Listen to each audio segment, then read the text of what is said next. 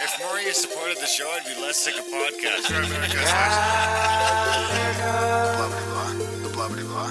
Sending out good vibes, Blah blah blah. good Blah vibes, blah blah. good vibes, The blah blah blah. good vibes, good vibes. 108 breaths of deep gratitude and prayers for guidance and protection. And put on a didgeridoo and shamanic drumming track. Shivers or vibrations and stuff like that.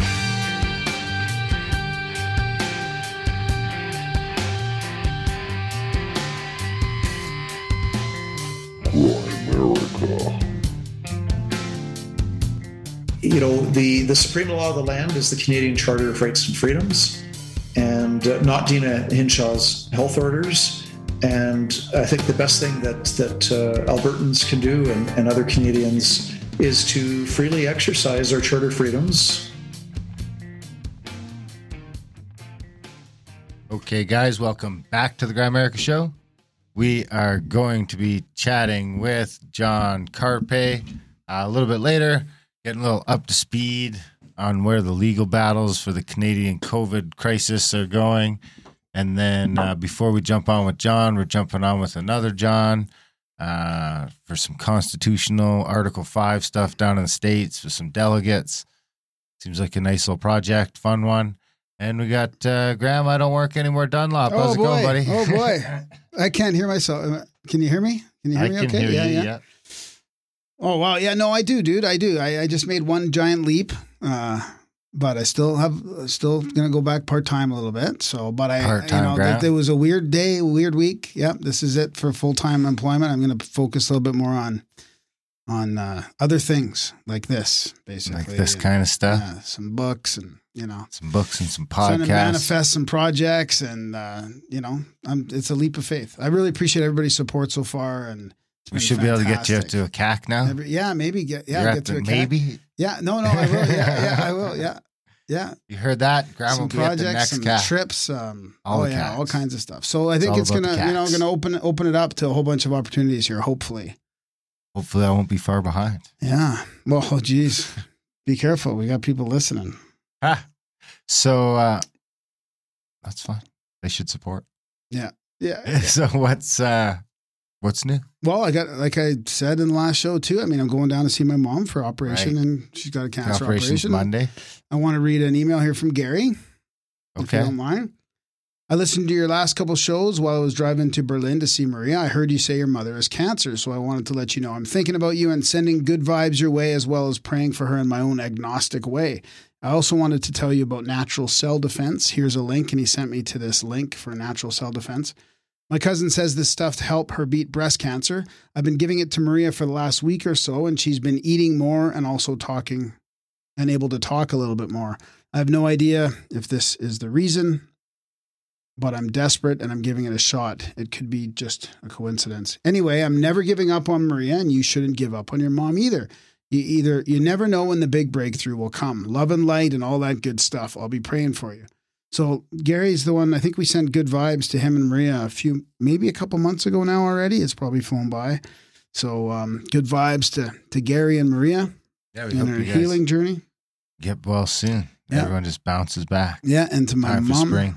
And to my mom as well. Good vibes to my mom. Yeah, So it should be an interesting week. should be an interesting week. You got Yeah. some travel. Yeah. to do. Yeah. You did your first COVID test. How'd you, yeah, did I send you the results? no, you got them already. I got them already. Yeah. Did I didn't want to do the test? even, but you know what?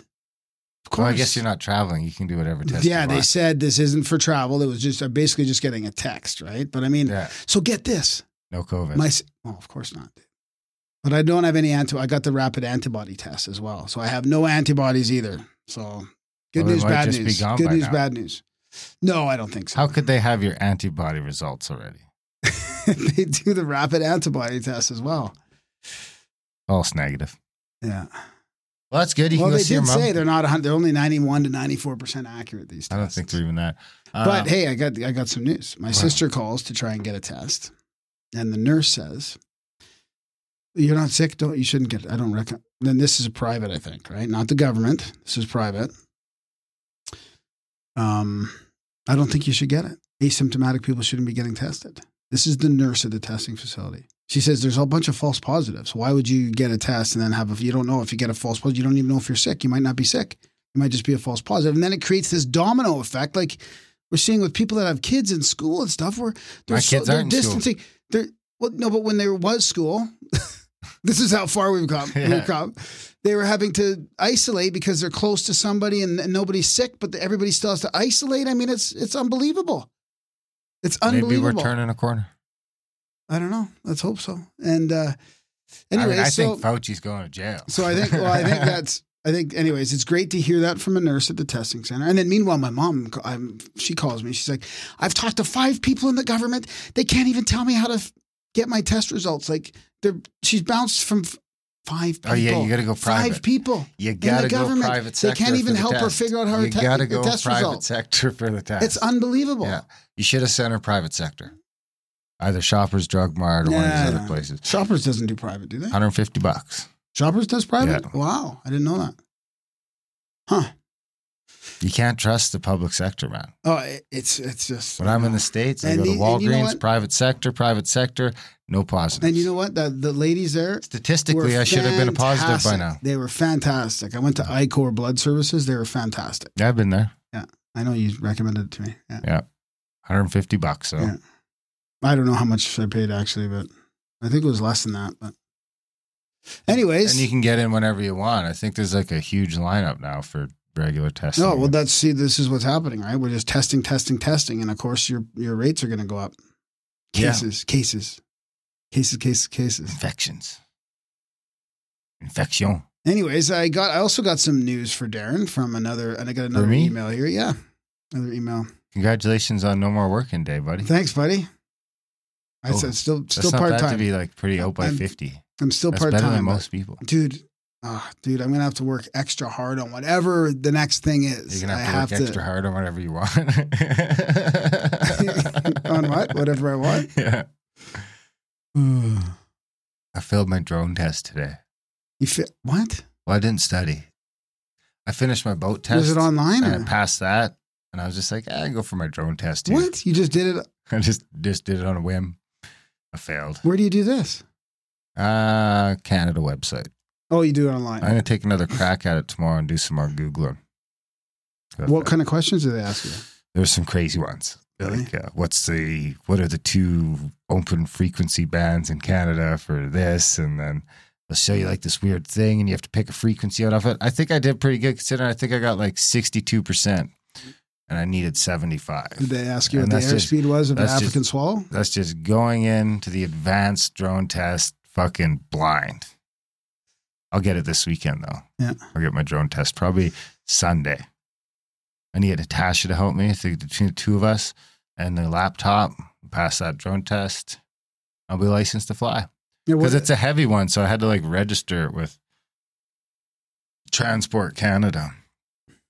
I don't know why. I don't think it really matters. I don't think any Albertan peace officers. I think the people that can ask you for it are like a peace officer, an immigration officer, or a flight something. or and that's even if you're just around the in the country doing your drone thing. Hey, who's gonna ask for that? Having it I follow could your truck? totally fake it. Did even know it's?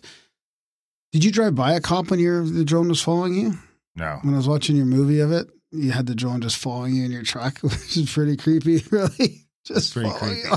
It's just following if I can get truck. that It's for like- as cheap as I got it, I mean, it it wasn't like- super cheap. It's a good drone, but it was. It's but like you a passed a thousand weird. You passed a weird van. That's what you can get for a thousand bucks. What does a hundred thousand dollars get? Oh my god! or a million dollars. Yeah, exactly. Or a hundred million dollars. yeah, yeah. It gets you a little drone like the size of a dime that just follows you around all the time. You never know. And you're not in, it's just sitting on the roof of the house charging. I saw a little close up pic of uh, one of DARPA's little uh, mosquito uh, dragonflies. I mean, at this point, it's they could creepy be, looking. It looks like real, but it's like you can see it's all mechanical. at this point, they could be like smart enough to just like seek out a little power leak and recharge there. Oh my god! Imagine that little juice up on the lines. Yeah, The leakage from the lines. Huh?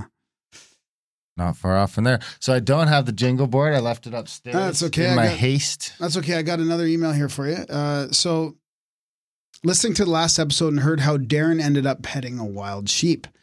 Pretty heavy petting, or no, pretty heavy on the spiritual side of things, he says. Here's the meaning of that encounter in Native American spirits if you would care to share it with him. No. What? All right, let's hear it. He says, uh, he says, if not, just delete and move on. I know you're uh, busy and I really appreciate all the work both of you do.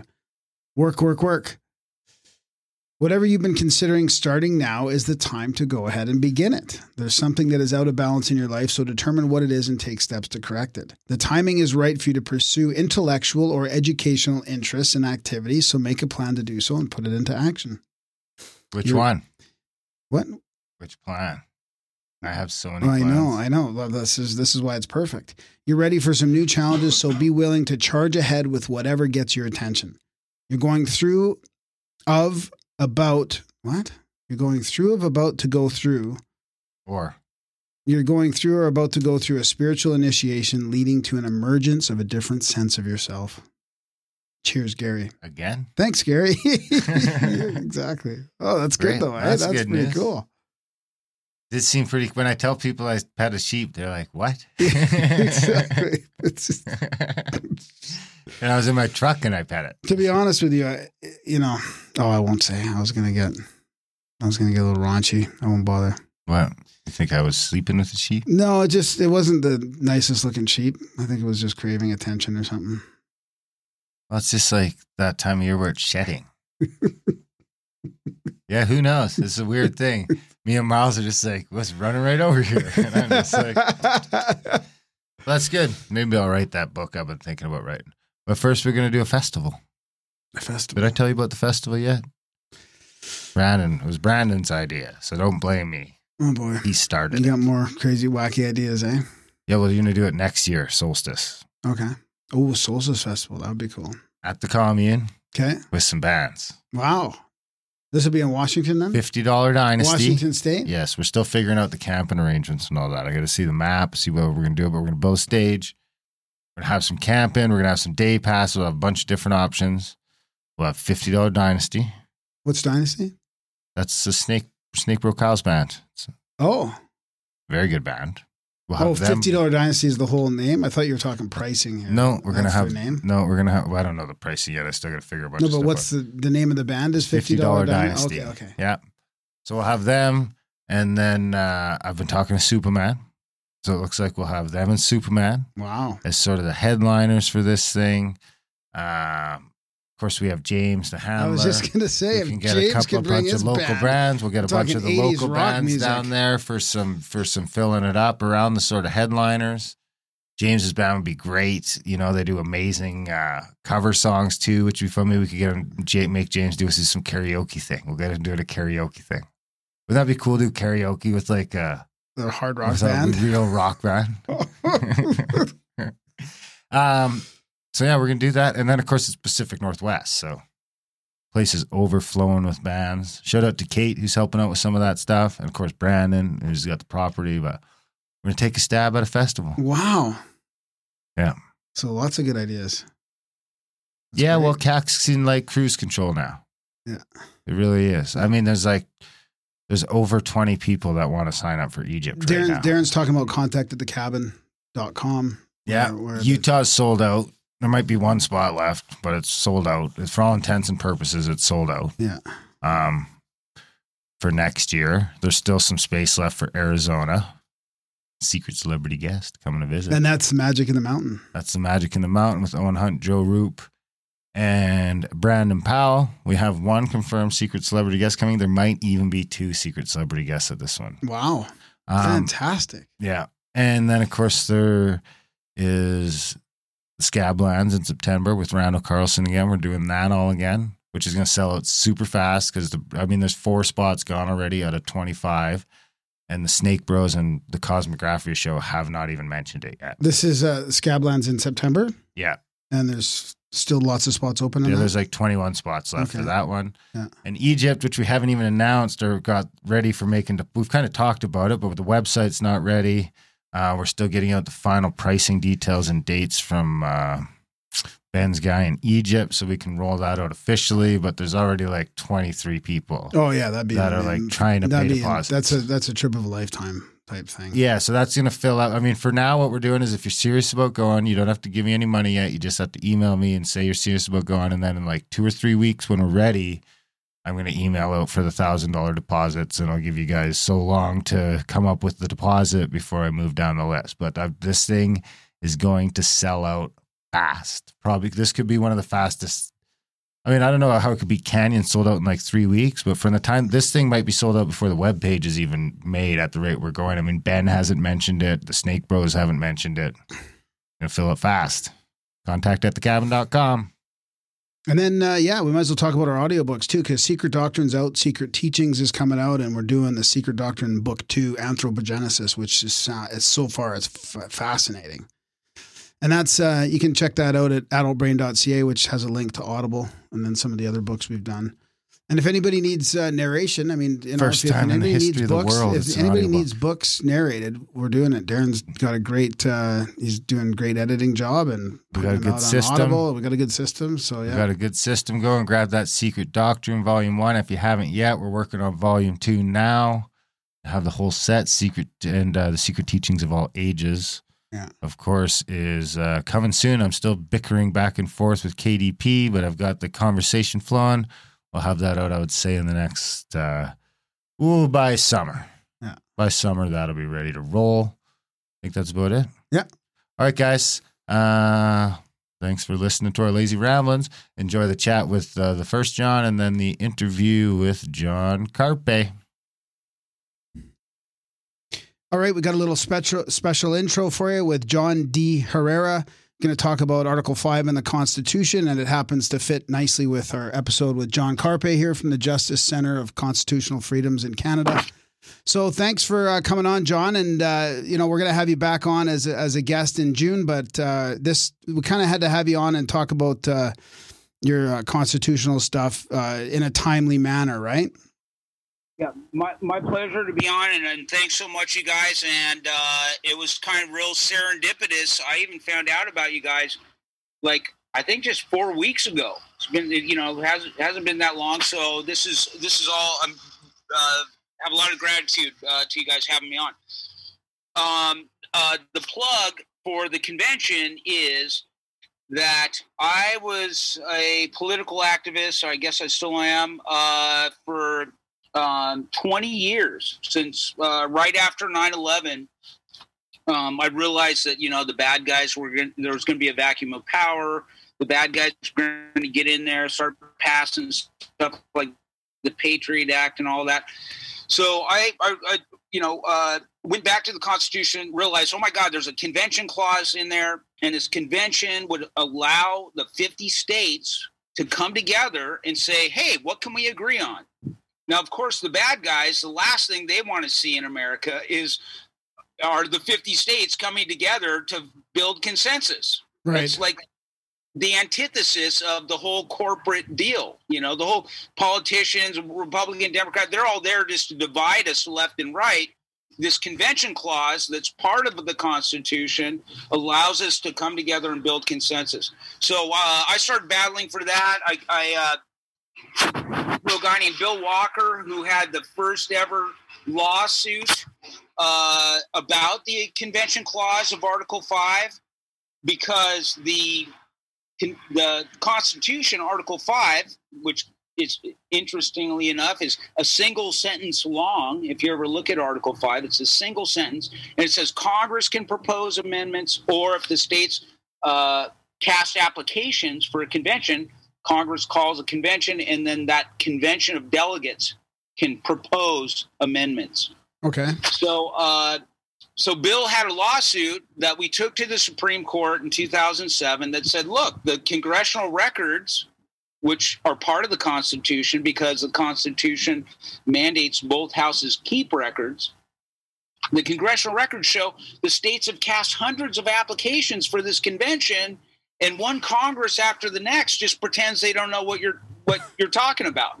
They're just they just play dumb. So so basically, they've prevented the American people from holding a convention to build up their consensus by not calling a convention.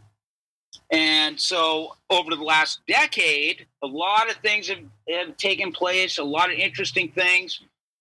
most interestingly, uh, the the Congressional Research Service, which is uh, the research arm for Congress, um, uh, they wrote a two part white paper all about the Article 5 convention, including uh, noting our group, Friends of the Article 5 convention, the one I uh, was with Bill and Tom Brennan, and uh, and our position that we are. You know, a, a convention should be called forthwith. We're, we, you know, we're being de- we're illegally being denied a convention by the current Congress. Right. So anyway, so all that stuff went on. Tom and Bill passed away just recently, and I'm sitting there looking at the looking at the Article Five scene. I'm seeing who's on, and I'm like, well, this is the the virus situation. Everything's online. We've been talking about it for ten years. Why don't we just have a convention online? And so, so there's the long way about the plug. Is there is a convention? It's scheduled for May 25th. There's already 80 delegates on there signed on and um, and a lot of people would say, well, well, that's just a you know a bunch of Americans gonna they're gonna pretend to be delegates. But uh, if you take a look at the Ninth Amendment of the Constitution, it says that anything not listed here in the Constitution is a right that's left to the people.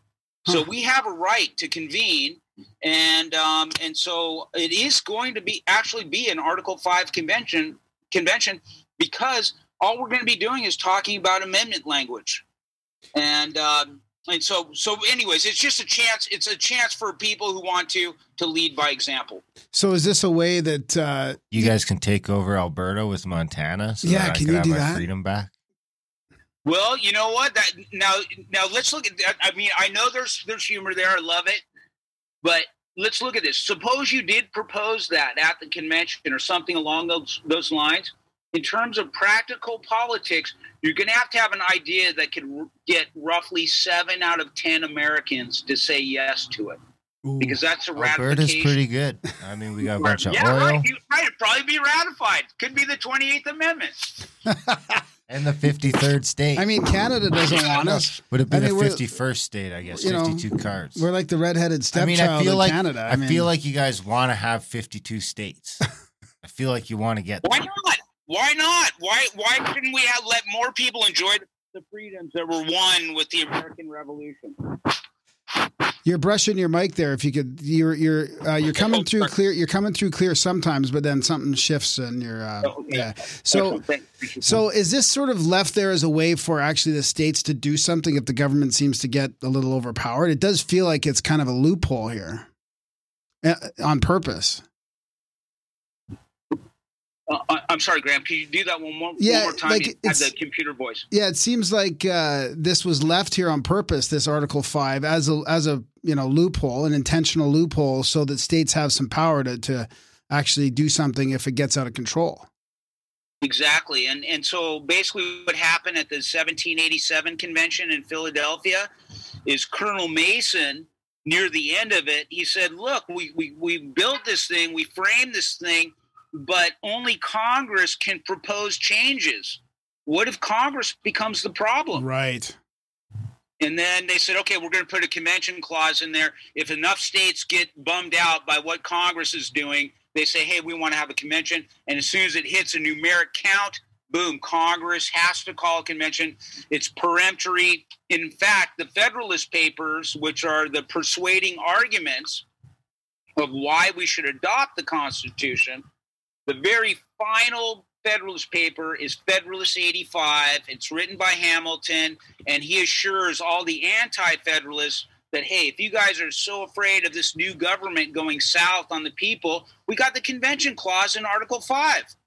As soon as two thirds of the states think it's getting a little uh, out of control, they call a convention and you know we get things back on track so it's all based on common sense right they, they knew that governments go south on the people and so they put that convention clause in there and uh, congress has just been has done a really good job of pretending they don't know they don't know what you're talking about. So what defines uh, a um like does this have the the legal framework to say cuz what if you just got um you know a bunch of gun haters from all the states together to throw their own convention and say no more guns Right. Now, I've actually gone to the liberal groups. I mean, I worked with the Tea Party folks, I worked with the Occupy folks, all trying to get them to this convention. Um, uh, for the folks who want to uh, alter the Second Amendment, um, if you look at the political polls, you're never going to get roughly seven out of 10 Americans to say, yeah, let's do away with the Second Amendment. It's just, it's not politically feasible at all. It's too divisive and uh, it'll never happen.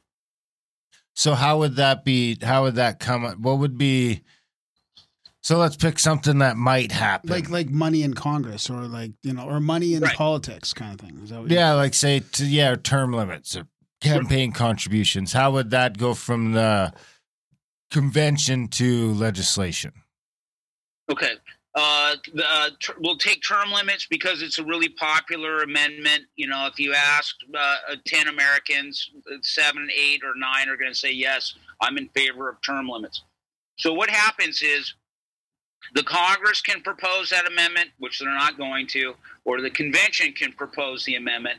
Once the convention says, okay, here's our term limit amendment, however that's worded, you know, there's there's uh, the term limit thing is kind of a it's it's uh, it can be worded different ways to to different effects, and the convention would hammer that out.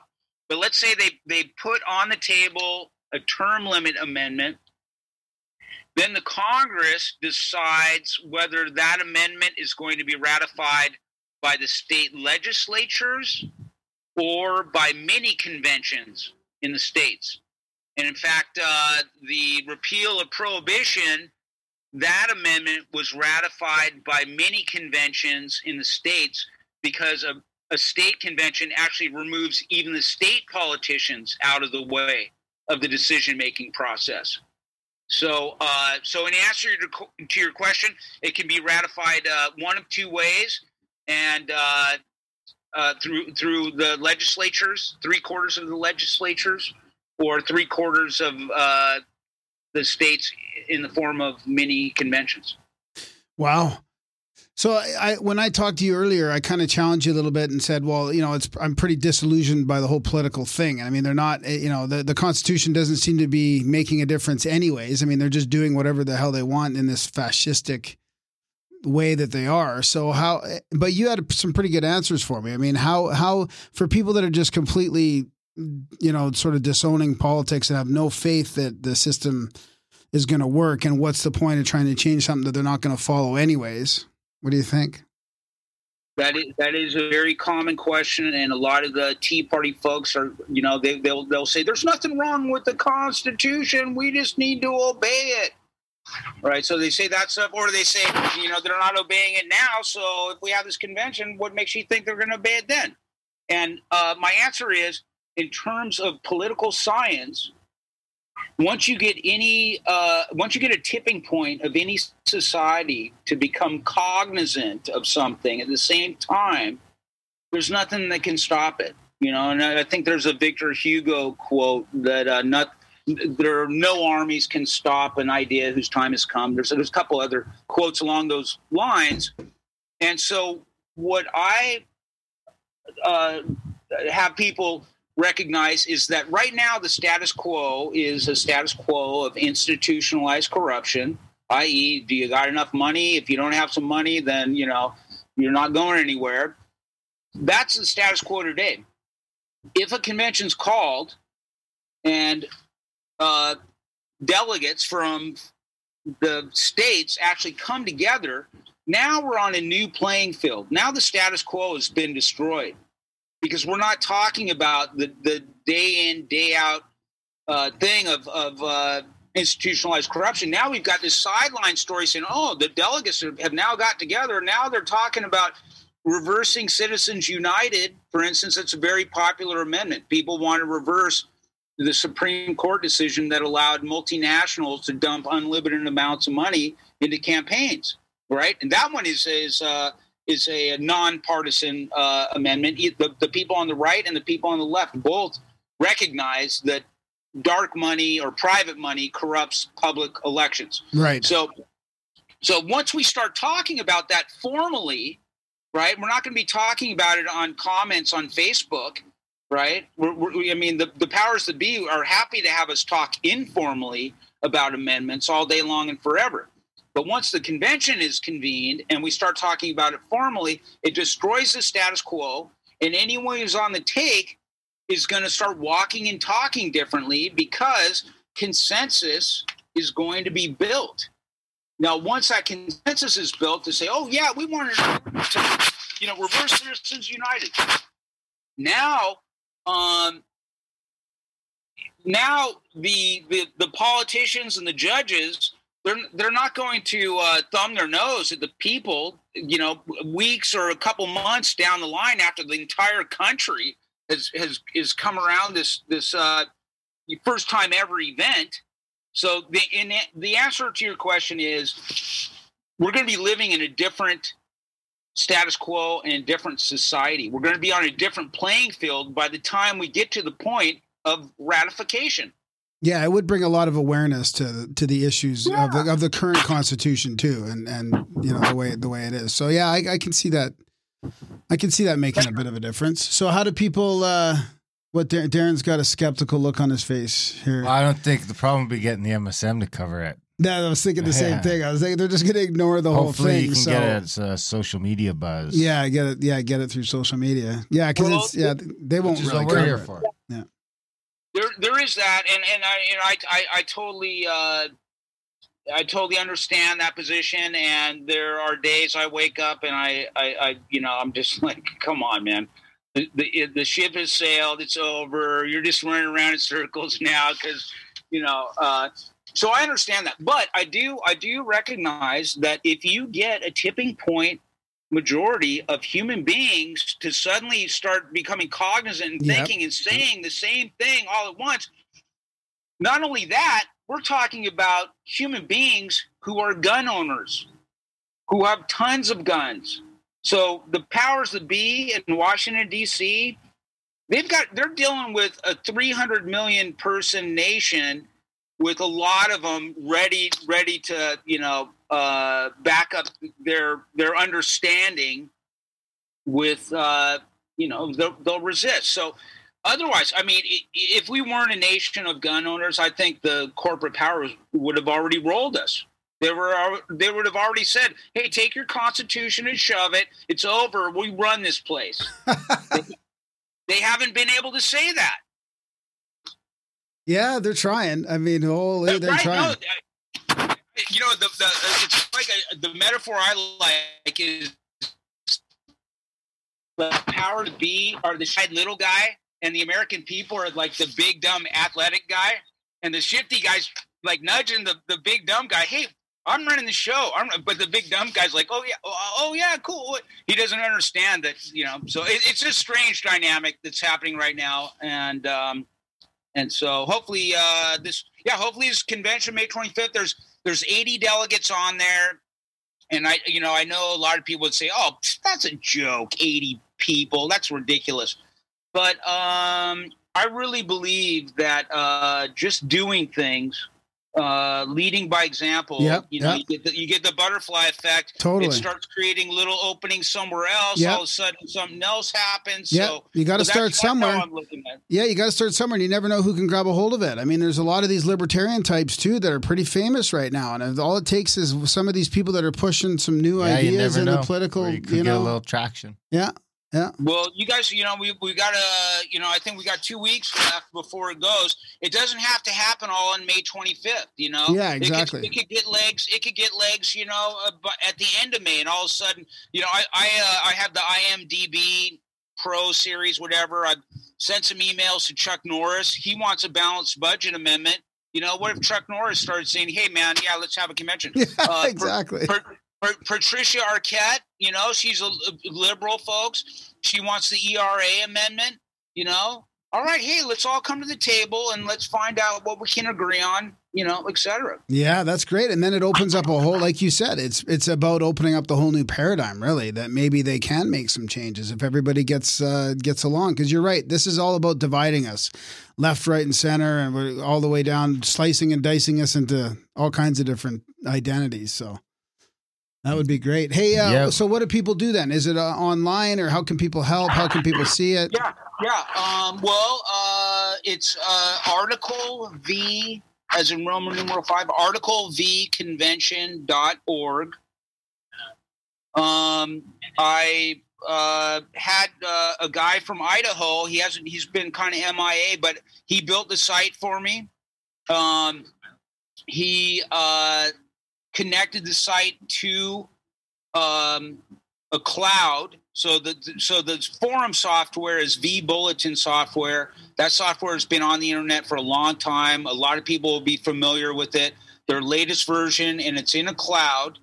And uh, so all you have to do is go to articlevconvention.org, sign up as a delegate, and you're in. And um, I we we I recently posted uh, kind of the you know how how I see the convention working on the forum. It's, it's it's if you just read through some of the comments, but there already has been some back and forth and debate about uh, you know uh, some amendments, and uh, and so hopefully, uh, yeah, hopefully, I mean, uh, there, there's a guy from from the Wall Street Journal, uh, Jess Barker, Jess Baker, believe his name is. He he caught me on Twitter. He's following me, and, and I sent him a message saying, "Hey, any any way?" Because the Wall Street Journal actually over the last five years has has had editorials about this Article Five convention. And hey, is it time to do it? Is the Congress going to destroy us if we don't do it? Type thing. So yeah. Right on. Well, I think it's a great idea to tr- start bringing people together for a common cause. So Totally. Yeah. Thanks, we wish uh, you luck and yeah. we hope some of our listeners go and sign up. Do some Yeah, delegating. yeah, thanks, thanks, John, for joining us on this intro. We'll uh, we'll talk to you in June. We'll go a little longer on this. We'll uh, talk about how it went, and we'll get into some Hopi Hopi stuff. yeah, the Hopi, the Native Native Americans from the northeast corner of Arizona. I'd be, I'd be happy to talk about that. Sounds good, buddy. Thanks so much. Okay, all right, guys. Okay. Thanks so much, and we'll talk to you soon. Okay, Okay. take care. Bye. Bye bye. And that was a chat with John, and now we'll jump into our chat with uh, with the other John, John Carpay. Talk about some COVID legal battles here in Canada. Enjoy the chat with John Carpay.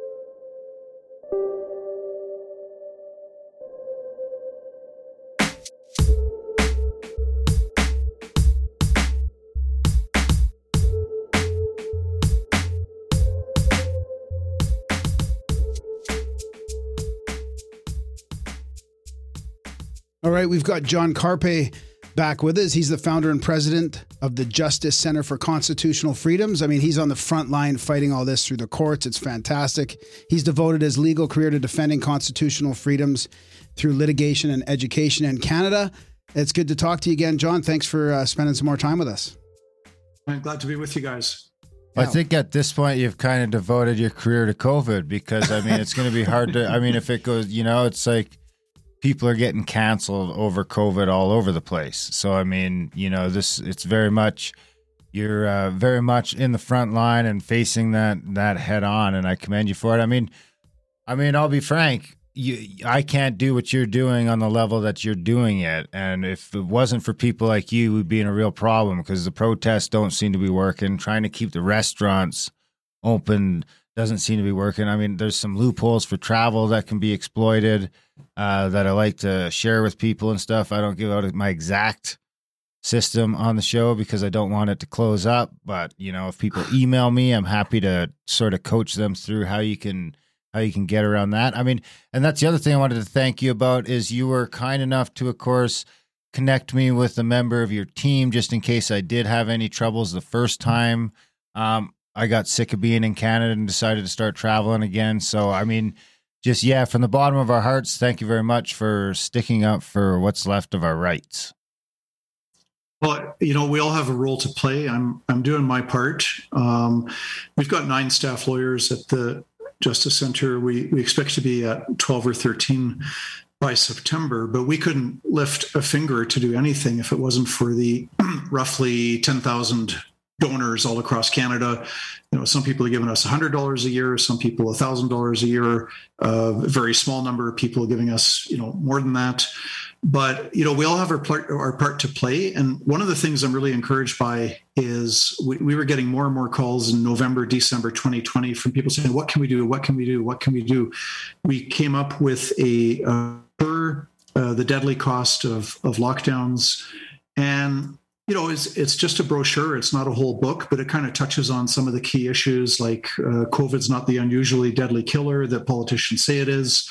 Uh, we know from Statistics Canada that the death rates in Canada in 2020 were very much in line with death rates in 2019, 2018, 2017, which shows this is not an unusually deadly killer. Uh, we talk about how, you know, in, in 2020, there were about 309,000 Canadians who died in 2020, which is very sad and which is also normal for a country of 38 million people.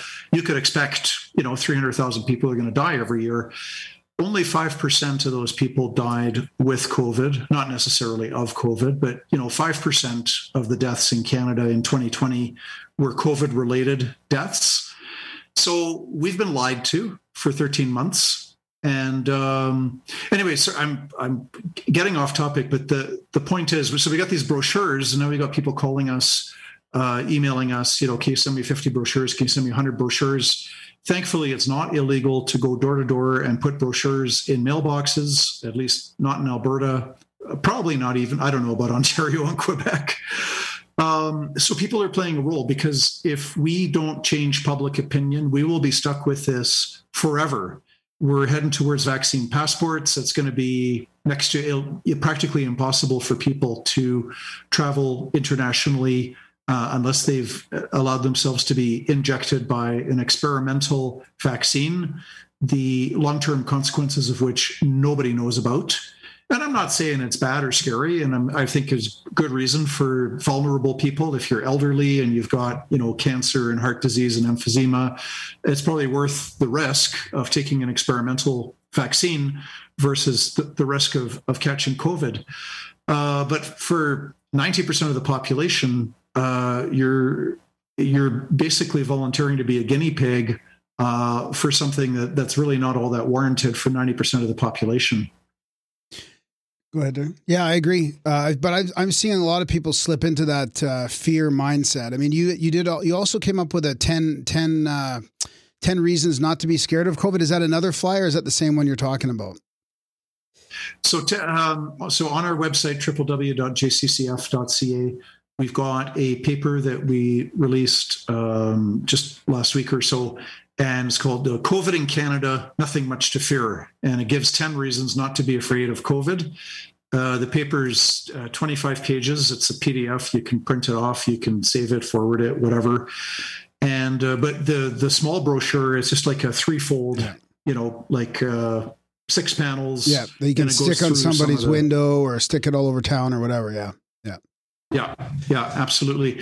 Those those brochures and pamphlets, you know, even if seventy percent of them get tossed in the garbage can by the recipient, you got three out of ten that are getting read and that are going to influence people and hopefully help to to kill this virus of fear, because it's the virus of fear that is just causing so much harm to so many people. Yeah, I, I want to mention your newsletter as well. I signed up for it back when we had you on before, and it, it's really good how you guys give us a legal update, kind of, of what's happening in Canada through the newsletter. So if people want a direct source for what's going on, I think that's a great option as well.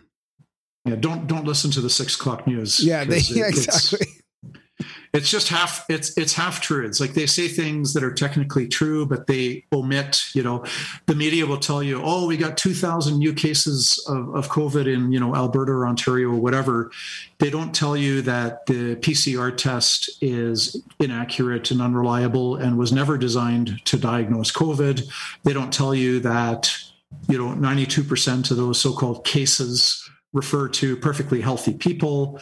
Uh, when they tell you that, you know, last week there's three people that died of COVID in Alberta, they don't tell you that it's normal and sad, but normal that every week in Alberta there's 500 people that die in Alberta every week. The media won't tell you that. They'll scream about uh, three people dying of COVID. They don't mention the other 497 people.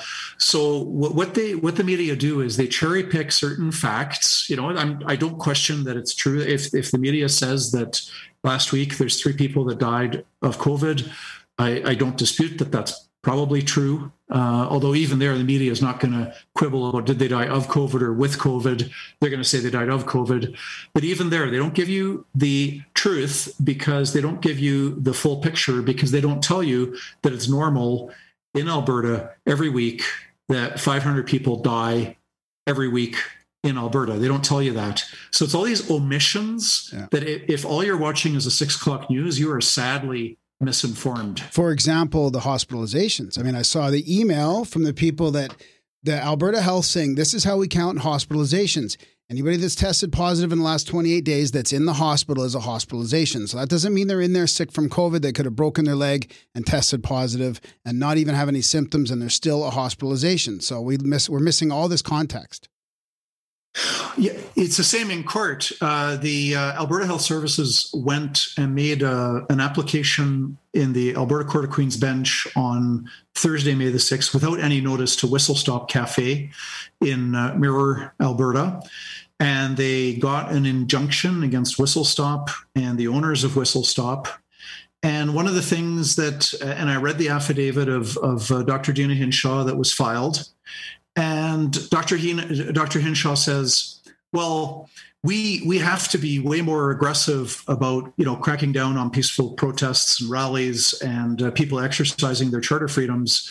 I'm paraphrasing; these were not her words exactly, but that's the gist of it. We got to really crack down hard um, because the increasing number of cases are disconcerting. Now, amazingly, the more tests that you do, the higher the number of cases. And I expect in the days ahead, we're going to release a graph. We always, we love using Alberta Health Services data and we love using Alberta government data because uh, we make the case against lockdowns using the government's own data. I don't need to go to some conspiracy website. It's Alberta Health Services itself. You look at the data. The comorbidity And- data is great. The comorbidity, absolutely. Um, we've got a graph coming out showing that the the number of cases it rises and falls with the number of tests. So if on a given day, if you do like 100,000 tests, well, guess what? Your cases are going to go up. And then these cases again, uh, the PCR test was not diagnosed, uh, was not created to diagnose COVID. It does not diagnose COVID. It only tells you if you've got some dead viral remnants in your body. And we've got great evidence coming out of the um, Manitoba Court of Queen's Bench. We've got a court action there on the go uh, right now this week as we speak. And the uh, chief medical officer of Manitoba, as well as a uh, senior government official that is running one of the COVID testing labs, they admitted on the stand Wow. under oath that these PCR tests are unreliable. Wow. Did they talk It's- about the, Now, I don't know if that's going to persuade the judge. I mean, don't get your hopes up. You no, know, no, but, yeah. uh, it but I mean, at it least it's good. coming It was out a little bit because at least that exposes a little bit, right? I mean, even if it doesn't persuade that judge, at least people can see now that this is happening. So, what about this cycle threshold? I mean, I'm heard, hearing rumors about Alberta, and you guys actually talked about it on your podcast, which is also on your website. You can go to see, you guys do like a weekly update uh, in audio, which is great.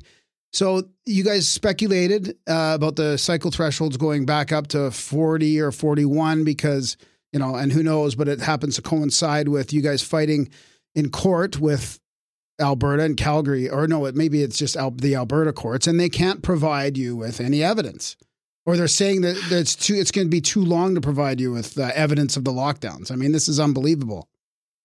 Well, Bert, we've we've asked every province for uh, to reveal their the cycle thresholds being used. Oh, Now, okay. yeah. and I'll do my I'll do my best to uh, explain it. And of course, my you know there's there's a there's a steep learning curve, and we're all slowly moving along uh, on on getting a better grip on this. And there's so much information, of course, that it, it's it's hard to um, it's hard to become an expert at everything. But basically, the PCR test they take a sample and then they look uh, they magnify or amplify. So they double it and then they double it and then they double it and then they double it and then they double it and then they double it.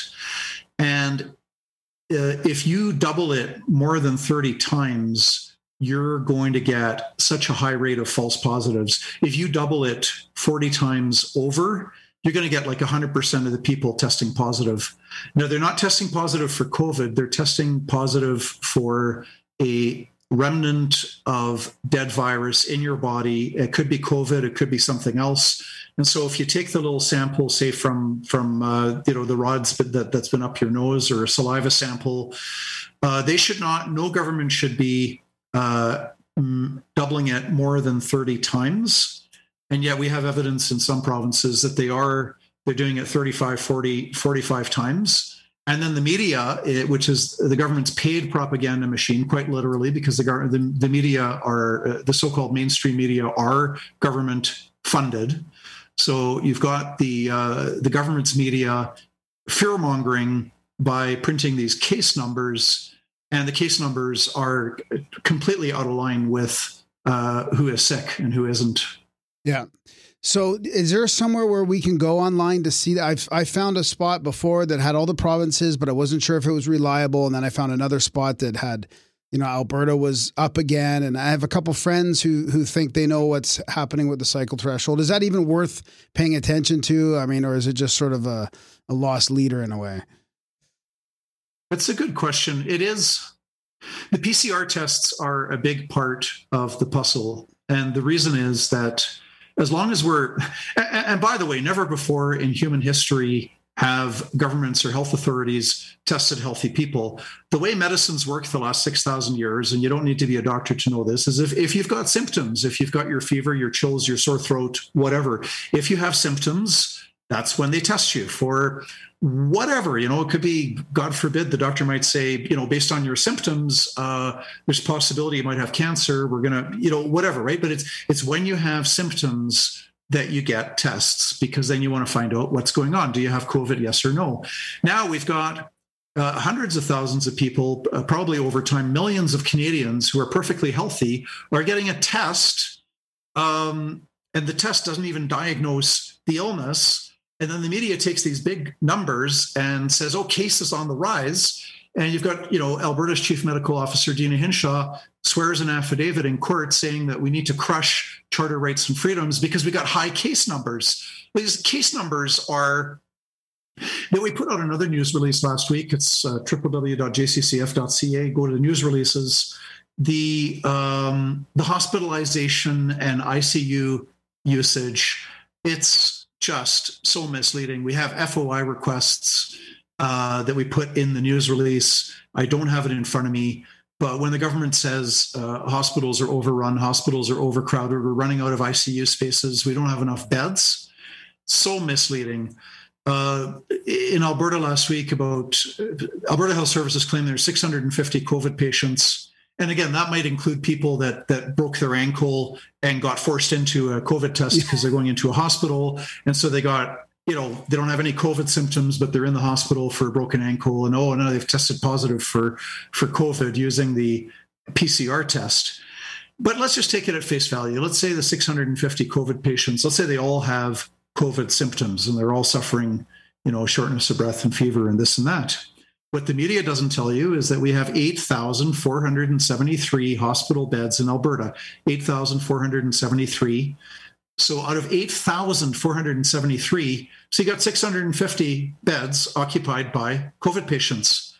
That's normal practice of medicine in Canada. People come in at different reasons, and sometimes you got, you know, uh, with the annual flu, sometimes overwhelms hospitals, or this, or that, or whatever.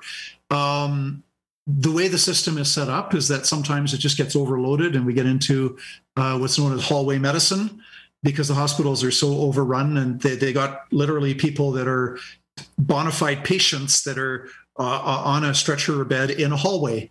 This has been going on for years. Yeah, you've you've so- shown the percentage of the of the emergency how it's always around ninety five percent, ninety six percent over the years, and it's no different this time. Thank you, Alberta Health Services, for providing us with the data that show that you've got this. Uh, the the uh, you've refreshed my memory now because I so many news releases going out. That yeah, the um, hospital usage in Alberta in 2020 in 2021 has been um, not uh, in line with 2019 2018 2017 2016 like the death rates in canada there's no difference in 2020 from uh, prior years Yeah. I want to get back to the PCR problem in a, in a sec from a legal standpoint because the WHO did change their tune on that in January. They said you should be diagnosing this as well, taking these And at these tests and yeah, doing it at a different cycle threshold and using other physical diagnostic tools as well to to create a case or to to to say it's a case. Or can you guys use like if if our health department's supposed to be following the WHO direction, how are they not following that now? Like, can you guys use that from a legal standpoint and say, hey, the WHO said this here. Why are you not following their protocols for even cases? Well, we can't wait to uh, cross examine Deena Hinshaw. Um, another development since we last spoke a few months ago is that the the um, the trial of Pastor James Coates of GraceLife Church started on Monday, May 3rd, and their second day of trial was Tuesday, May 4th, and now it's been adjourned until June. Here's what's interesting the Alberta government was either unable or unwilling or both to present any medical or scientific evidence and have that ready for trial on May 3rd. This is more than 13 months after lockdowns started.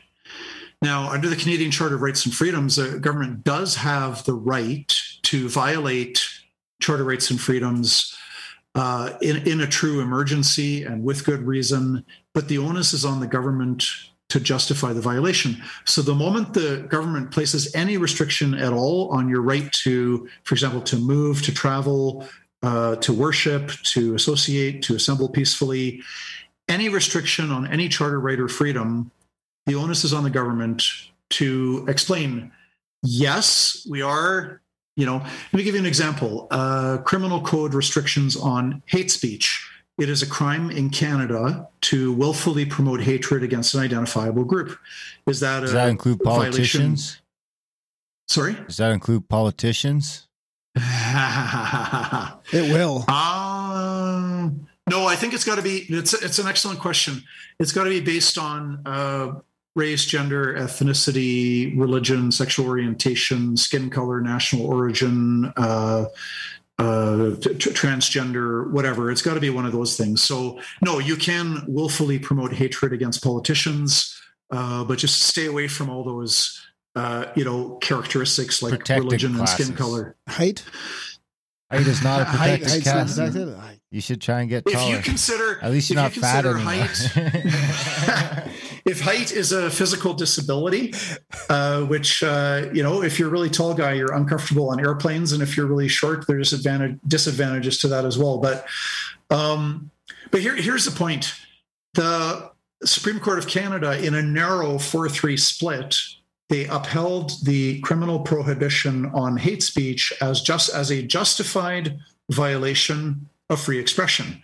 So the whole court agreed that definitely uh, criminal code prohibition on willful promotion of hatred against an identifiable group, it is a violation of your free speech rights. That's kind of a no-brainer. But the court said, uh, we're going to uphold this law. And it was a narrow decision. You had a strong dissent. It went four to three or five to four, I forget which. And you know, one judge, and it could have gone the other way, and the the court could have struck it down and said this is an unjustified uh, uh, violation. So you got to rewrite the the criminal code provisions. So it's the same thing with COVID. The government can, uh, you know, ban, uh, you know, football stadium gathering, which is an obvious infringement of freedom of association. They could, you know, potentially ban church services, but the onus is on the government to justify it based on science, based on actual evidence, not based on fear mongering news conferences that are parroting the lies that were uh, told 13 months ago about how COVID's going to be like the Spanish flu of 2018. So all that's background for James Coates. So here we have a situation. The government started violating our charter rights and freedoms in March of 2020. So uh, 14 months ago, just about. And so they've had 14 months. They were not even supposed to violate our rights uh, after the first two weeks. Like they could have done two weeks without too much evidence, just as a precautionary measure. Okay, fine, whatever, right? But once you're into this with a month, two months, three months, four months, five months, six months, it's completely wrong under the Canadian Charter of Rights and Freedoms for governments to violate our rights and freedoms on this, you know, for months on end without having the science to back it up. So when James, the trial of James Coates started May 5th, there's no reason, there's no valid uh, uh, reason for the government to have not had its medical and scientific evidence ready to go. Uh, they were told the trial date in uh, in February February, the trial date was set for May 5th. They were told in March uh, by Justice Center lawyers that the defense of Pastor Coates is not that he didn't have a full church service. Uh, I don't think anybody is really questions that if you can trust the video footage.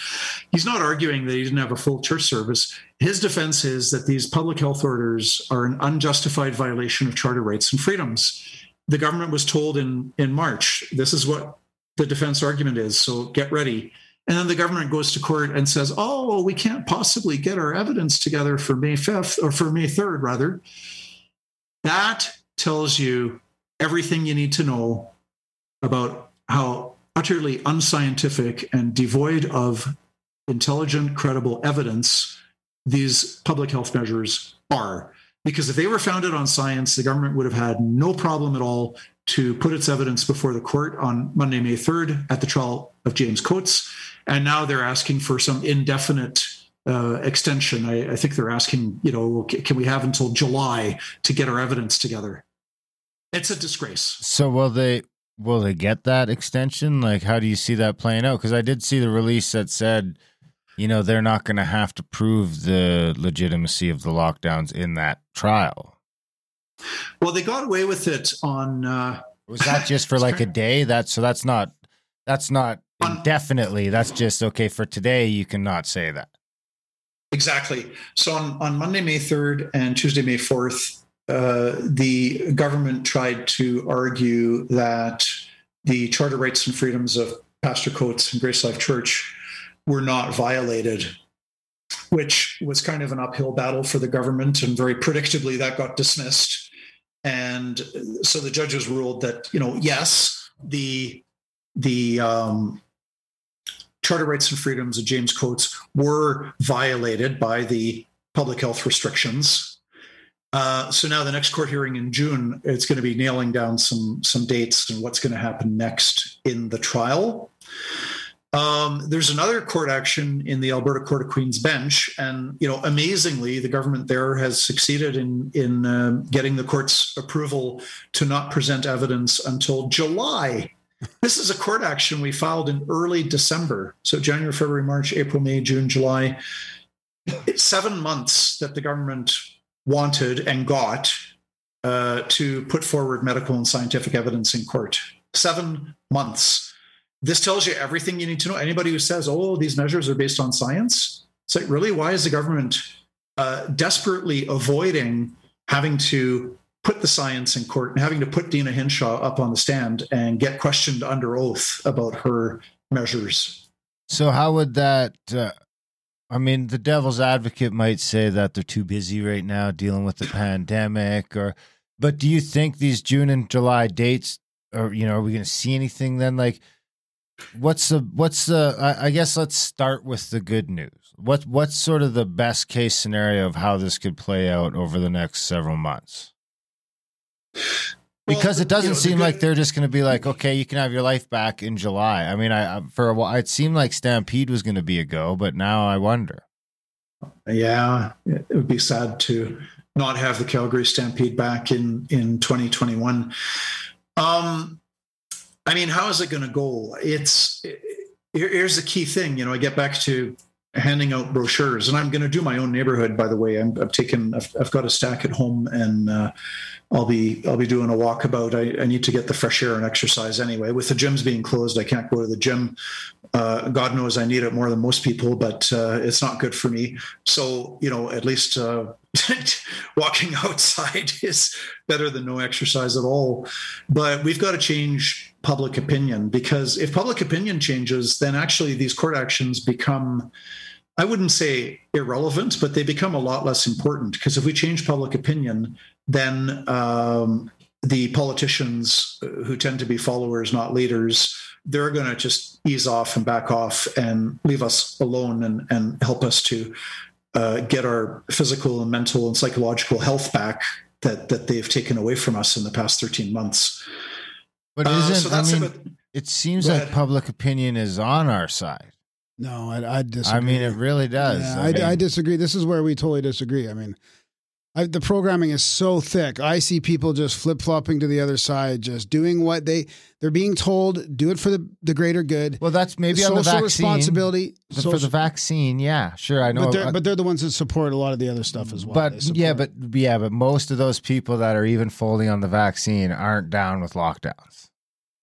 yeah, maybe. Yeah, Like I don't know anyone who's I- I don't know a single fucking person in Alberta in my life. And I mean, I'm not a dude who knows seven people. I'm like out and about all day every day. I'm talking to hundreds of people on a weekly basis. And to a person, nobody's like we got to do it. They're like this is bullshit. This is but it almost seems like they don't know what to do. I was thinking that as I was driving home today. It's almost like I feel like most of the cops aren't okay with it. I feel like most of people aren't okay with like it's it's like a progression thing, right? Like for the first month, I was kind of being careful. I was like, I mean, I had a mask for the first month when I went in the mall and stuff because it's like, hey, what are we dealing with here? But now it's been Hmm. 14 months or 15 months and the jig is up. So there's people that I've watched come slowly come over and you know they're going to get the vaccine, but they still don't agree with lockdowns and or now they've got the vaccine and they still can't travel or they still can't do this or they're still in quarantine and it's just like you know it's it almost feels like we're just stuck in this fucking machine that that just we nobody knows how to turn off. It's just like there's just just this top down fucking system that we've got. And no it's just like it almost seems like whatever Deena Hinshaw says now is just a drip feed down to everything and it doesn't matter. I mean the stores are enforcing it. They don't want to be.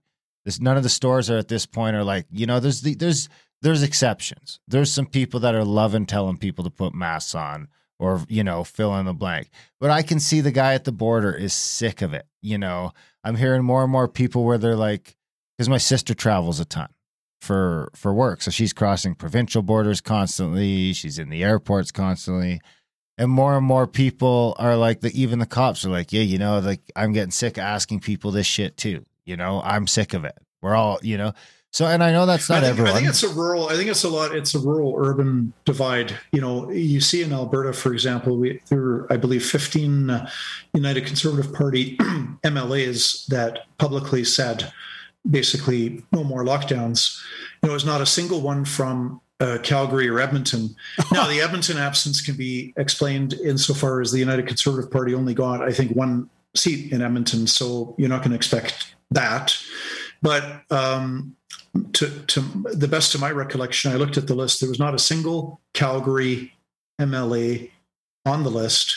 Uh, the 15 people were from uh, rural and and other town. I think uh, I think Drew Barnes from Medicine Hat was on it, and I think some you know Red Deer and and Airdrie and.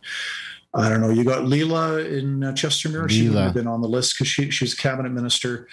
she would have Um, or wouldn't have i give her a real hard time Well, if she's supporting lockdowns, then she deserves a hard time. She's she hurting won't people. call me back though. I'm sick and tired of I'm sick and tired of of uh, pro lockdown people talking about compassion. There's nothing compassionate about a futile quest to stop a virus once it's out and about, It's never been, never before in human history has any country, any society, any civilization locked down the entire population and succeeded in stopping a virus once the virus is out and about. And I ask people that question if you're pro lockdown, I say, can you name me one example in human history, all 6,000 years of recorded history, uh, all the continents, name me one civilization, one society where the government locked down the entire population and they succeeded in stopping the spread of a virus. Now, the best answer, and of course, there's no example. This is an experiment. It's never been done before in human history. Now, what they will say is, well, yeah, it slows it down uh, a bit. And my answer to that is how fast or slow is irrelevant. What's relevant is if you're really compassionate, you're going to find ways to protect the vulnerable in the nursing homes. You've got roughly 10, 10% of the population, probably less, but you've got roughly 10% of the population that is COVID vulnerable that should really try very hard to not get it because it's more deadly than the annual flu for 10% of the population. Uh, for children who did die of the annual flu, the annual flu is dangerous to kids under five, and COVID is not. It's statistically harmless, meaning you might get one in a million, but for all intents and purposes, COVID is harmless to kids. So what we need to do is protect the uh, seniors in nursing homes, uh, or just anybody if you're if you're elderly and you've got three or more serious health conditions, you know, cancer, heart disease, emphysema, et cetera. You got to be careful. We got to protect those people. To lock down the entire population is absolutely useless, and it's worse than useless. It is destructive. Well, it's not compassionate to throw people into unemployment and poverty and despair and drive them to suicide and drive them to drug overdoses. There is zero compassion with lockdowns. And if Leela Aheer or any other MLA is supporting lockdowns, then they are not compassionate people. They're cruel.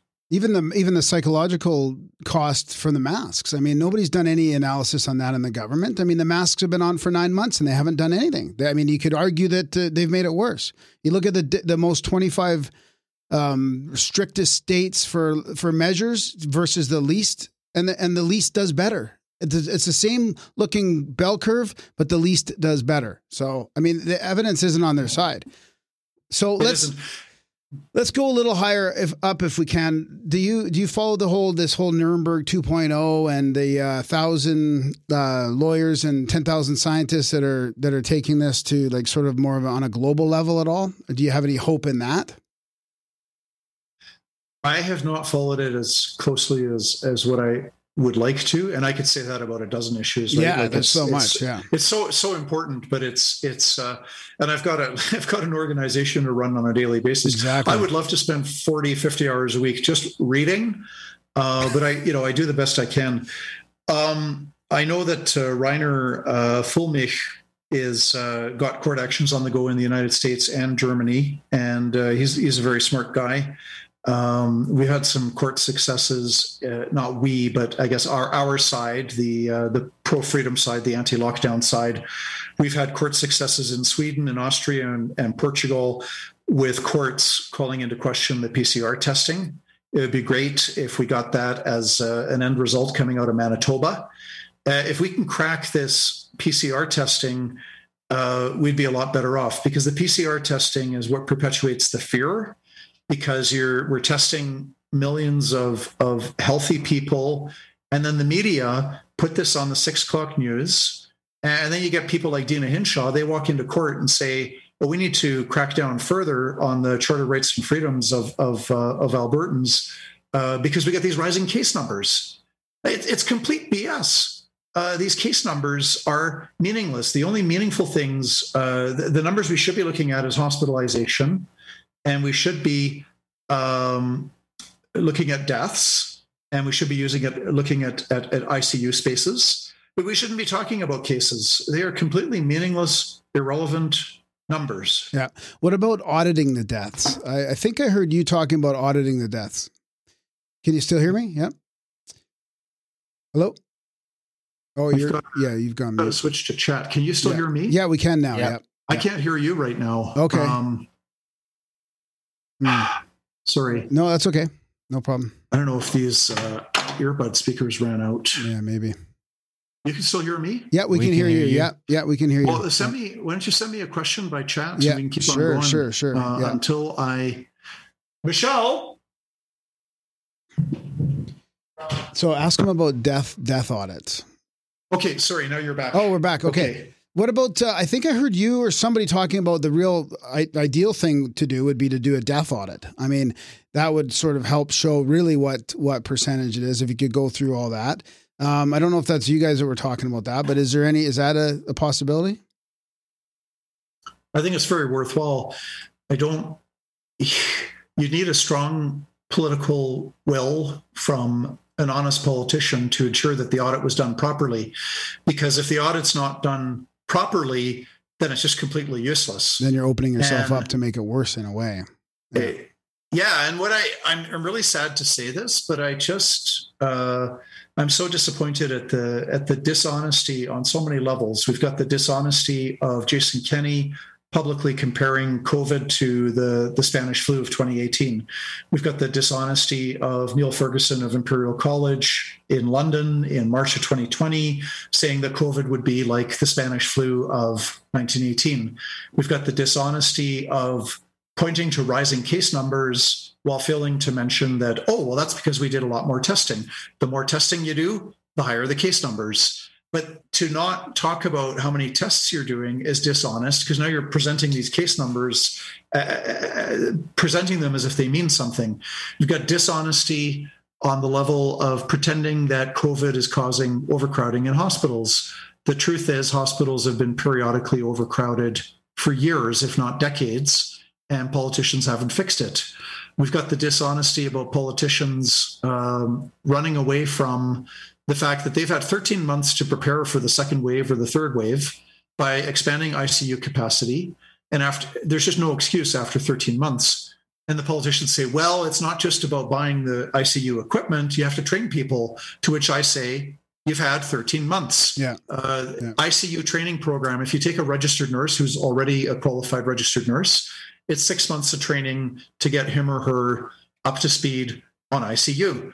So why hasn't the government, uh, in 13 months, put in the the effort, the energy, the commitment to increasing the ICU capacity? Right. Instead of increasing ICU capacity, we get told that we have to suffer the closed schools, restaurants, bars, swimming pools, recreational facilities, gyms, tennis courts, football stadiums, houses of worship, you name it.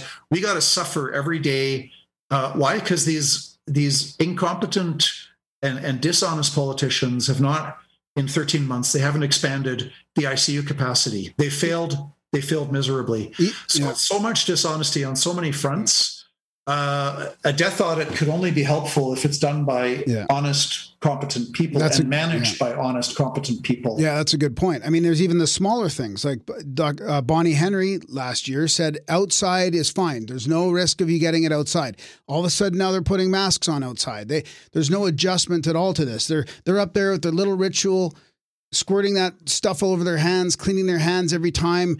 Even though they, it's also been shown that that's just da- it's more damaging, and there's not really a risk from surface contamination. I mean, there's no adjustment at all. They just pretend they're just continuing with this charade. So, But I- what's the best case timeline to get Hang- out of this? Hang on, I do. I got. A, I got a question before we get into that. Is is are are companies at risk if they force you to have a vaccination and you get injured from it? We've Well, seen should be. I thousands. We've seen thousands of. Is this a, something that they should worry about? Because you're hearing it already. You're hearing my company's forcing me to do this. Well, are they going to? Because the vaccine companies aren't liable. They, the doctors don't even know how to fix these injuries. If somebody gets injured from the jab, can in they have Canada something? or in the U.S.? Well, both maybe, but Canada for this for this purpose. I mean, there is pressure coming from these companies. I mean, can they sign something to say, okay, if I end up with Bell's palsy or death, are you responsible? Okay. You may or may not, the company may or may not be responsible, but I would say there's absolutely nothing to be lost and potentially something to be gained by writing a notice of liability to your employer. If the employer is going to force you to do it, then uh, you say, you know, here's a letter. I'm putting you on notice that I object to the vaccine. This and, experimental um, jab. Yep. This it, it is experimental, you know. And if Yep. somebody wants to say that I'm fear mongering, No, it's like I'm it's not right saying. It's right in their I'm documents. not. I'm, I'm not saying that that it's uh, necessarily going to cause a lot of harm to a lot of people. I'm saying it could, because nobody knows the long-term events. you just got to look. You just got to look at their own documents. It's all written right in there. All the adverse events are written in there too. And every one of those vaccine documents that they make, it's all listed there. You just have to point them to their own documents. So notice of liability is uh, is a good thing because it makes the employer think twice. And um, Do you guys have like Yeah, a template for one of those? no, I'll add it to my to do list. I like. Sorry. Uh, it was like it, it, this is a little bit analogous to uh, a few years ago. Um, well, this has happened in different provinces where the government pushes rushes through some radical new sex ed curriculum for kids. You know, we got to tell all the five year olds that you know they they might not be a boy or a girl after all, and whatever. And uh, parents have put in notice of liability and said, you know, here, here's a statement, here's a witness, here's somebody who witnessed me dropping it off. You keep this on file. And um, if there's any harm that uh, is inflicted on my son or daughter uh, because of your, you know, uh, crazy fad uh, sex ed curriculum, um, that you've been warned that uh, we, we object to our uh, child getting subjected to this. And then people say, "Oh, it's not legally valid. It's not legally relevant." You know what? It's it's a very good tool for raising the issue and for raising awareness. Yeah. And uh, I, I think similar tools need to be employed.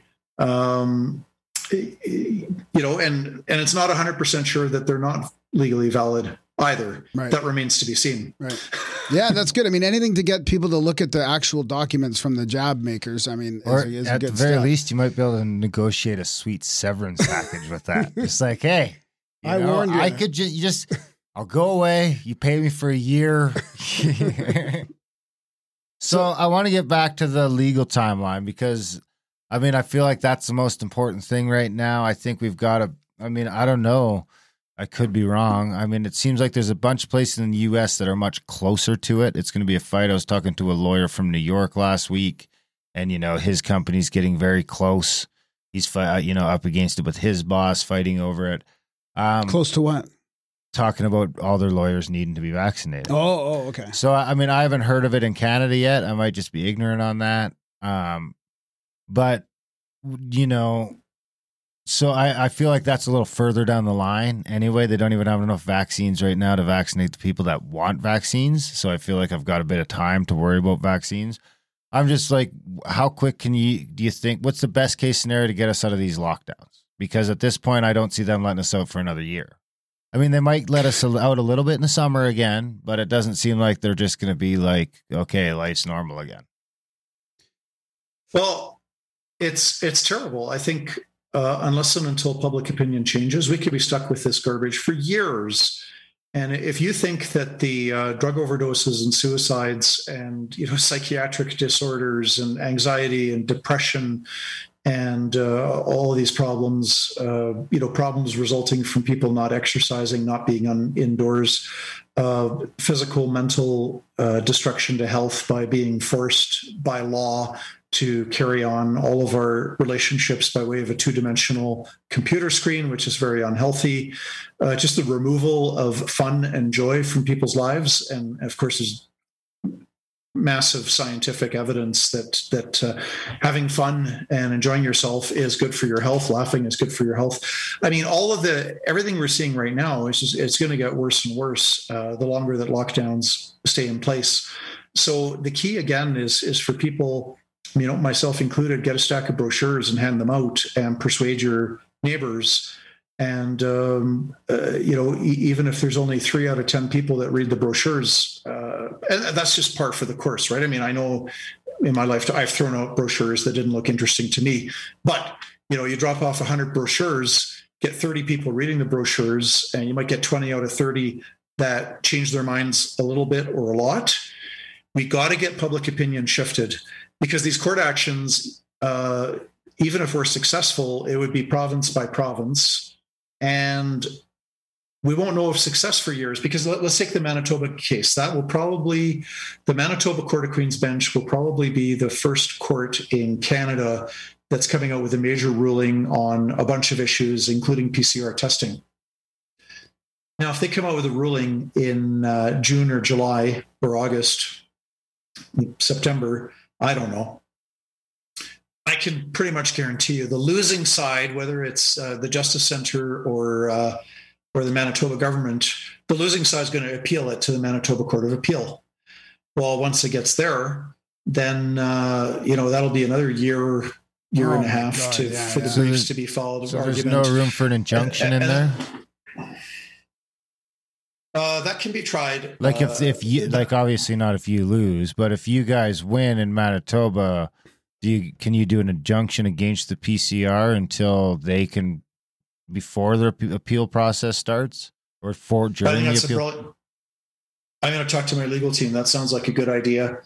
You know, depending too on the court's findings. I mean, if the judge is not looking properly at the evidence and uh, you know says, "Oh, P- PCR tests are a wonderful thing," you don't have a lot of wiggle room. But if the judge says that the uh, PCR tests are uh, you know meaningless or misleading or unreliable or something to that effect, uh, we can then get uh, potentially apply for an injunction to to uh, uh, to, to, to get the PCR tests being used less often, or even just used more honestly. You know, if you want to keep on using them, at least tell the public what your cycle threshold is Yeah. and what the false positive rates are.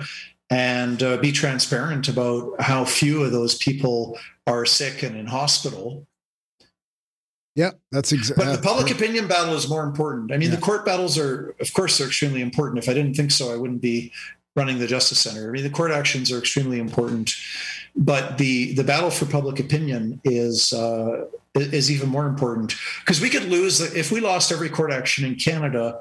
But if public opinion turned against lockdowns, we would get rid of lockdowns. Yeah, you're even right. If we lost in court, Ken, Kenney would be acting differently right now if it was 70 30 the other way. But he's he's seeing, I think he's seeing a shift in the people from all the messaging in the media and all the vaccine pressure. Is people want it to go back to normal and they think that's the way it's going to do it. So now he's now he's got to side with them and go against all us, you know, adjacent white supremacist anti-masker lockdowners. I mean, it's it's getting crazy. don't, don't forget the un, unhinged conspiracy Yeah, theorists. exactly. So Well, do, we're can you print? we're can, we're- kinda. can you print those uh, brochures from your website? Like, can people download them and print them, or do we have to order them from you?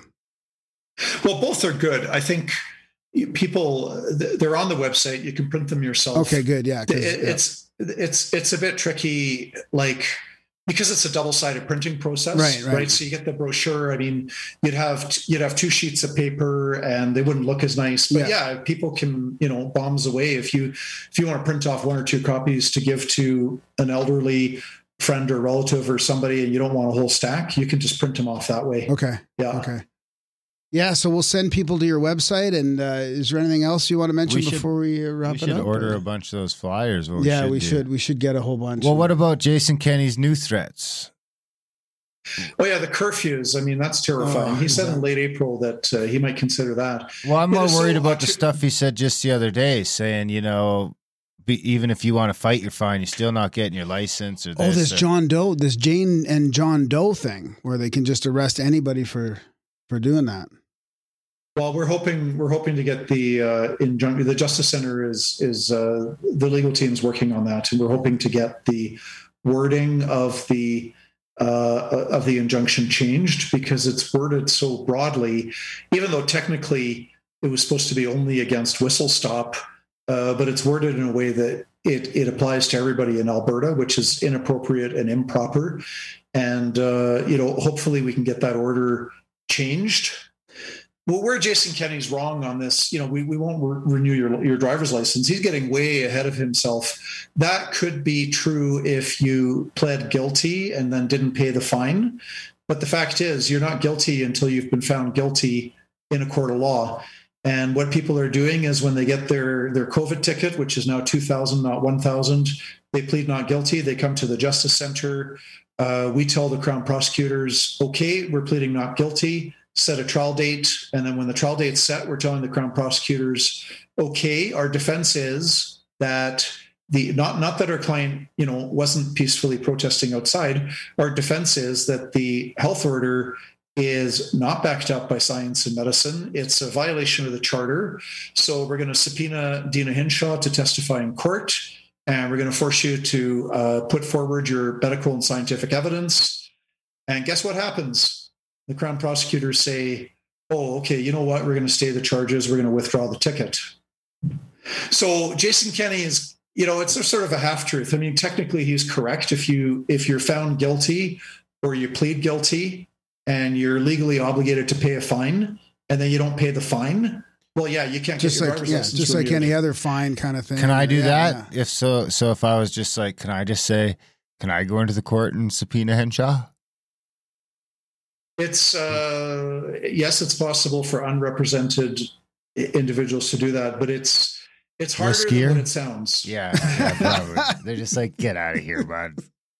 Uh, well, that's great. So, are we still batting a thousand for that kind of stuff? Has anyone actually been charged with anything yet in Alberta? Is there is there cause for concern for? Because I mean, I'm still I'm still I mean I still have my barbecues. I still travel freely. I still I mean I can't go to restaurants anymore. It sucks. The restaurants seem to be having it the worst of all. I would have to say Yeah. because it seems like if they do try and open a bunch of cops show up there and wreck up the place. But what about other so, than that? it's so sad. Do, does the average citizen have to worry about any of their bullshit? And if they if they do the process you laid out, Well, if this uh, if this uh, uh, in court injunction dated May the sixth, if if that's get if that gets altered so it applies only to Whistle Stop. Whistle Stop has its own lawyers. The Justice Center is not acting for Whistle Stop. Uh, they've got uh, Chad Williamson, uh, who's who is excellent, who's going to do a great job for Whistle Stop. Um, but if this injunction gets modified, then we're back to where we were before May 6th, which means that the only risk that citizens have is uh, a risk of getting a $2,000 ticket um, and then, you know, plead not guilty and uh, force force the government to uh, to justify its public health orders in court. And uh, you know, the the supreme law of the land is the Canadian Charter of Rights and Freedoms, and uh, not Deena Hinshaw's health orders. And I think the best thing that that uh, Albertans can do and, and other Canadians is to freely exercise our charter freedoms as we are entitled to do. And uh, you know the the the tyranny depends on compliance. I mean, we're in a, this is a medical dictatorship. We've got Deena Hinshaw exercising unchecked power. None of her health orders are reviewed by the elected members of the Legislative Assembly or debated or passed. So we've got a medical dictatorship. We've got the tyranny of a police state. We've got massive destruction being uh, inflicted on on on so many people. But the reason it's all happening, it's the it's the acquiescence and the compliance. And the more that people comply with these unconstitutional health orders, the worse things get. And what we've seen in the past month, uh, past several months in Alberta is the more clear it becomes that there's no scientific basis for lockdown measures, the harsher the lockdowns become and the more aggressive the enforcement becomes. Yes, exactly. So the solution is for people to to exercise their charter rights and freedoms of, of peaceful assembly and association and so on and so forth. That's probably a great place to wrap it up. I'm glad we got to that that good advice at the end there. where can we give you money? www.jccf.ca. We are a registered charity. We issue official tax receipts. So you can donate, you can mail in a check, you can do an e transfer, you can do a credit card donation online. And then uh, come February 2022, we send out official tax receipts, and then you uh, you can use that and you, you pay less tax because you donated to the Justice Center. Excellent. Man, thanks so much for your time again, John. Yeah, well, keep, thanks for having me on your show. I really enjoyed this, Yeah. and uh, maybe in you know July or something when uh, if if the government doesn't you know uh, further adjourn uh, its obligation to put evidence before the court, but maybe maybe in July we can talk about what evidence the government has, if any, to try Yeah. to justify these uh, these evil lockdowns. oh, maybe like legally we could do the podcast down at the library. if the library's ever open again. Hey, what? It's like a two hundred and thirty-six million dollar fucking paper. Well, let's just do it at Costco. I mean, it's always. Oh yeah, we could do it at I was gonna Costco. We'll meet you at Costco in the electronics department, and it'll be no problem at all. Thanks a lot, John. Yeah, we'll All right. keep we'll Have keep good an eye on we'll keep an eye on all your work in the next few months. All right. Have a good evening. Thanks. Take care. Yeah. Okay. See you. bye. Bye. And that was a chat, John. wow, that's fantastic, man. I love his answers. He's just so he, you know, some of the guests we have on have a book to sell or something, right? Which is great, but they have sort of a they have sort of a shtick, right? Sometimes, Like your shtick. but he's like listening to our questions and answering them very, very. He's very present during an interview. I love He's it. a lawyer. not just like exactly. I guess you have to be right. You have to be, but he he's got that that uh the articulation. You know, it's great. And we even had a I couple bet he good doesn't ideas. say NASA. I He bet said he my doesn't. idea was brilliant. I I know, great. Yeah, you had a couple good ideas there. Yeah, I'm thinking I that's should have been a lawyer. You know, ah, I I listened to the legal man to prep myself for this a little bit. And you still and, drop the Oh ball. boy, he's he's just super black pill. Oh yeah, he's like, he's, he's- like no, he's- he's got he's no hope. lawyer He's got no hope as for a lawyer. He's got no hope in any system at all. Like he's like it's all going in the wrong direction. So I but I do like how he like how he's realistic. He's talking about this is the speed of the courts, and this is what we have to do in the meantime. Get your brochures out, change public opinion, and that's the best way And it's going to do it. Because your we've seen Kenney just switch, right? He was sort of more supportive when it was about 50 50. About six months ago or so, maybe before the fall. I can't even remember when. Time is just, time is an illusion right now. yeah, Yeah. you got to get out more, buddy. My What do you mean I got to get out, dude? My I'm cup fu- is overflowing. Oh, your cup is overflowing. Your cup is bone dry. You got to get out to the cacks, man. I know, I know. You well, missed, I gotta, uh, I gotta, I gotta figure out how I'm gonna do this. I gotta, some- I gotta learn the the Darren protocol that he really, you know. I should how, start how are you- charging. How are you- I've, how are you I've- gonna- I've, I've been fielding phone this- calls from people now. I had like three phone calls It's this like a little side hustle. travel. Is this a side hustle? How to I travel through COVID? I should. Dude, I heard them talking on No Agenda about they're cracking down on the fake passport websites, the fake vaccine passport websites. They're already highlighting it on the mainstream news. This guy's busted for selling them for twenty dollars online, fake passports. So I don't need it. they are paying attention to that. So just be careful. I'm not saying you. Nah, I'm, not, I'm just saying. I'm just saying. They're already talking about it in the states. How are they going to defend against it?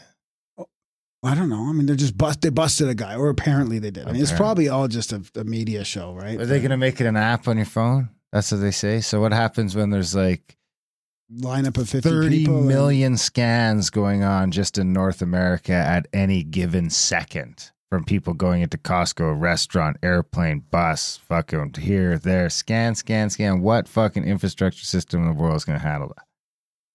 Not only that, but how many times are they just going to go, oh, uh, that's the wrong app, sir? Like when there's a lineup of 50 people getting in. I mean,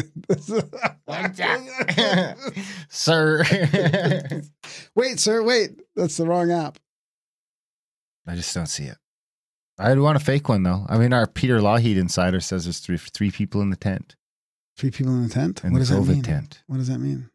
Peter Law. The COVID tent for Oh. 500 people has three people in it. Oh. Where's that in the stats? Because they said you know they the haven't. They is that not an ICU? He said he Is- would what's wear a COVID secret tent? camera, and if we buy him a pen camera, he'll get footage of the COVID tent. Oh my god! Should we do it? No, we don't have money to spend like on pen bucks. cameras and stuff. Pen cameras only sixty bucks. Yeah. Come on, really? This Just tell them to just use your drone. Dude, he doesn't want to lose fly your, his well, job. fly your drone in and out of there. He They won't even. By the time job. they know, you don't need to. He doesn't need to be involved. He could just cause a distraction quickly, and then your drone flies in, takes some good Flies footage, in where? flies out no, into there's the no way tent. the drones fly. it's not. I picture like a big open-sided tent. I'm pretty sure the FAA knows when I fly the drone. You can run in there if you want, but I don't think they'll let you. You'll get arrested. He won't do it without a pen camera. All right. He's be risking his livelihood. If it's sixty bucks, then it's obviously yes. I mean, come on. How much do you think a pen camera is? I don't know. They sound like they're $3,000? thousands of dollars. this It's is a like, pen camera. well, dude, it's the smaller. You know, the camera has to be expensive to be small, and it's obviously got to be good. the It can't just be was? That was like the twelve calf bucks. cam. There was that long one on the end of the USB string. I still have it around here somewhere. I should Well, just get, use that. Just cut it up and. Well, that's to be plugged into a USB all Oh, the okay. time. All right. It's not battery operated. Anyways, this is just an outro. Why don't right? you what just are we doing? to here? have COVID? Are we recording this still? yes. Okay, let's We're still let's live. wrap dude. this up. Big thanks to John for coming on the show. Big thanks to you guys to listen. I mean, like I said on the other show, I mean, the surrealness of driving out of Idaho, past casinos packed and amusement parks and music festivals back into Canada is just like, we should have known. I mean, we did know actually. We talked about Australia way back when last summer. We said this is a test. This is coming to Canada, and it's here. Right, we're naive, right. I guess. That was when the states was a shit Australia's show. better now. I mean, the States Does that is a shit show be better ways, here but- soon. Um, What about the gas shortage? Yeah, yeah. Anyway, big thanks, John, for coming on the show. Big thanks to you guys for listening. If you feel like you're getting some value from the show, adding a little value to your commute, to your exercise, to your wherever the fuck you're listening to the show. If Oh yeah, this is a regular Grimerica show. Yeah. If you feel like uh, it makes your life better, go to grimerica.ca slash support. Uh, sign up today.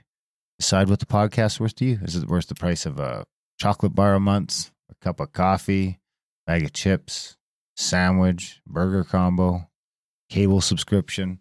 America.ca slash support. Sign up for a monthly today. There's a bunch of different options there. You can do a one time donation. You can do a crypto if you want. You know, uh, you can head over to grimericaoutlaw.ca. Check out that podcast. Rokfin.com slash Grimerica. I mean, we got a ton of COVID content over at the grimericaoutlaw.ca. Good content too. Really good guests Totally. on there. And I, and honestly, we're putting more effort into this whole show, so Yeah. we really appreciate it. And we need support. Yeah. And we need, uh, this is going to become uh, sort of a Full-time. focus for in a in a bit here. Yeah. Grimerica.ca slash support. We love you guys.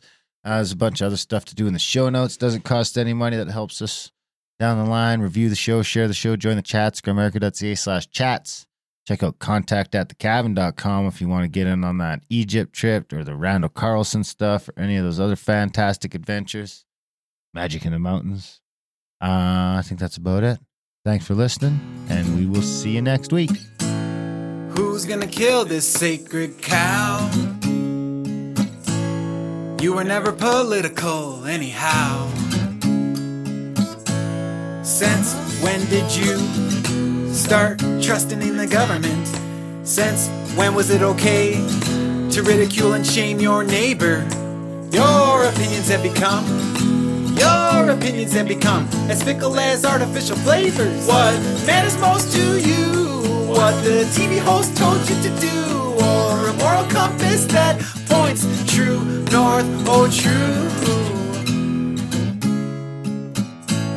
Who's gonna kill this sacred cow? You were never religious, anyhow. Since when did you kiss the ring on the hand of the Pope? Since when do we need pharmaceuticals to cope? Your soul has become, ever loving soul has become as brittle as communion wafers. What matters most to you? What the Holy Ghost told you to do? Or a moral compass that points true north, oh true. I'm gonna kill. I'm gonna kill this sacred cow. Bureaucrats think I'm non essential anyhow. Since when has our culture become so lowbrow? It's all touchscreens, and nobody has any know how. Your idea of fun, your idea of fun is taking a thousand and one photos of your duck face. Matters most to you. What the celebrities post told you was cool, or a moral compass that points true oh true. I'm gonna kill this sacred cow. I'm gonna kill your sacred cow. I'm gonna kill your sacred cow. I'm gonna kill, I'm gonna kill your sacred cow. I'm gonna kill, I'm gonna kill your sacred cow.